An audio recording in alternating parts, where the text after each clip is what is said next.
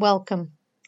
Today is December 23rd, 2021, Thursday in the fourth week of Advent, and this is Elizabeth Guralmakovsky from Baltimore, Maryland. What then will this child be? This really isn't an uncommon question for people when they meet a newborn. It's particularly true for parents, grandparents, and family members. What will this child be?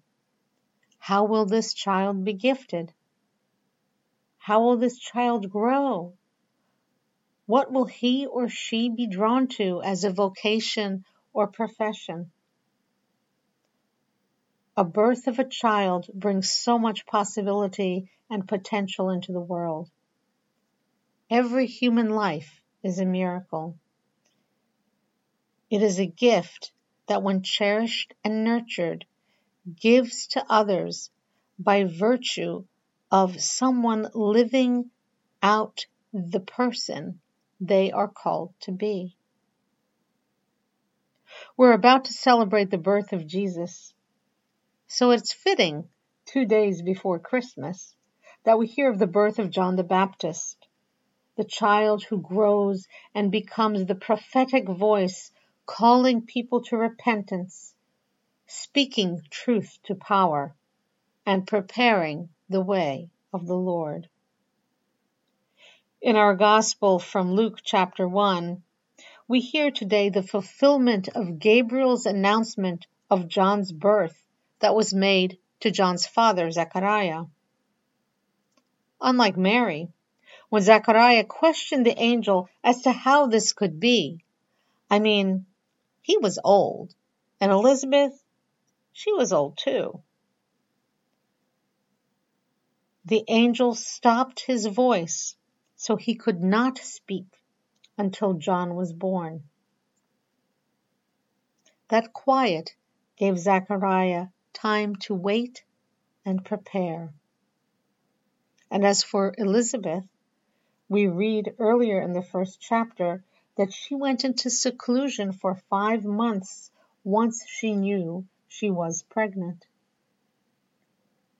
And so they took time to prepare, to reflect on this impending birth of a child, and to ponder what then will this child be? When John was born, there was great rejoicing. And then when Zechariah confirmed in writing that Elizabeth was right, the boy would be called John, his lips were opened, and people marveled, What then will this child be?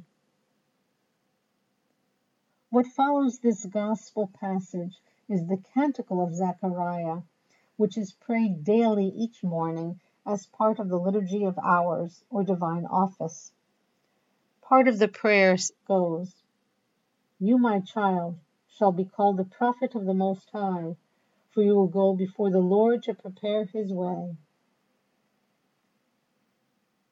What then will this child be? Well, my brothers and sisters, the same can be asked of us. Through the waters of baptism, Christians are called to prepare the way of the Lord through our lives.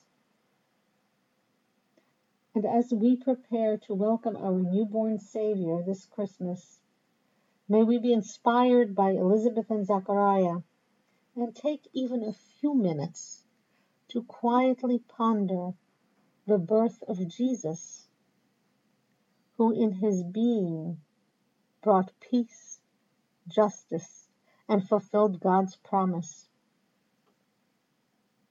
What then will this child Jesus bring to you and your heart. May God bless you as you live the miracle that is your life.